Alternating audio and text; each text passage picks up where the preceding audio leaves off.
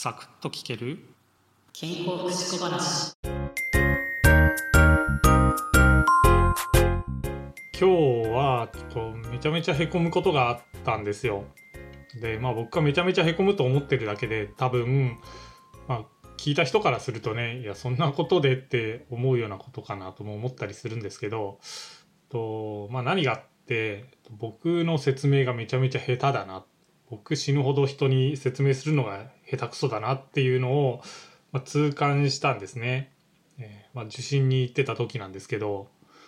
と、まあ、詳しく話すとねちょっと長くなってしまいそうなので結論だけ言うと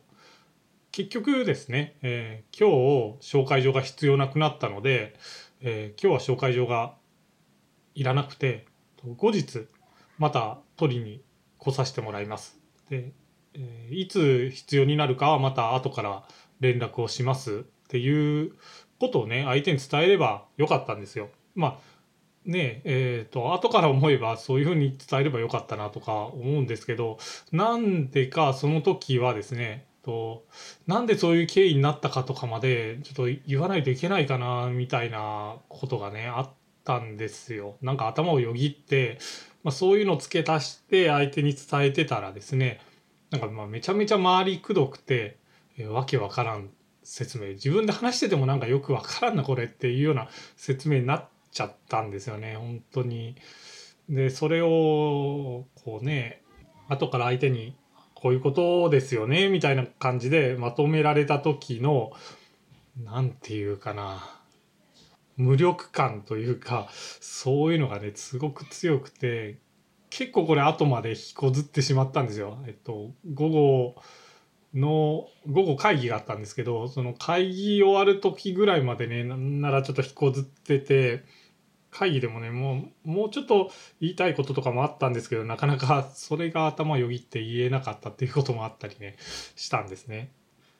これ、あの、僕がこの、ポッドキャストですね、マイクロキャストですけど、えー、これ話してる時とか、えーまあ、ラジオ竹原っていうね、えーと、ポッドキャスト番組で話してる時にも思うことで、まあ、今原稿なしで、えー、と何回かちょっと撮り直してこれぐらい喋れてるんですけど原稿ないと本当グダグダなんですよね何言ってるんだろうお前っていうような感じになってしまうんですよ。でこれなんとか改善することできないかなっていうふうにね思っててるんですけど、なかなかね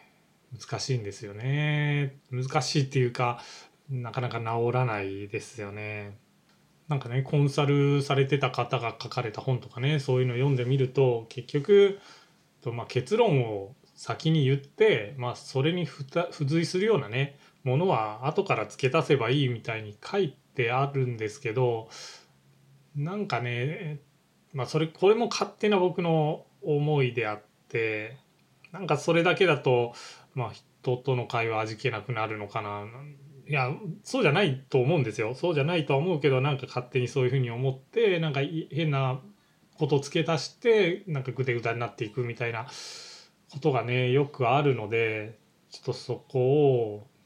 見直して本当に結論先に言って後からこういうことでこうなったみたいなね、えー、付随するようなものを付け足せるように訓練というかねしていかないといけないのかなっていうふうに今は思ってます。まあ、今日のね反省みたいなものでした。今回もお聴きいただきありがとうございました。次回もお耳にかかりましょう。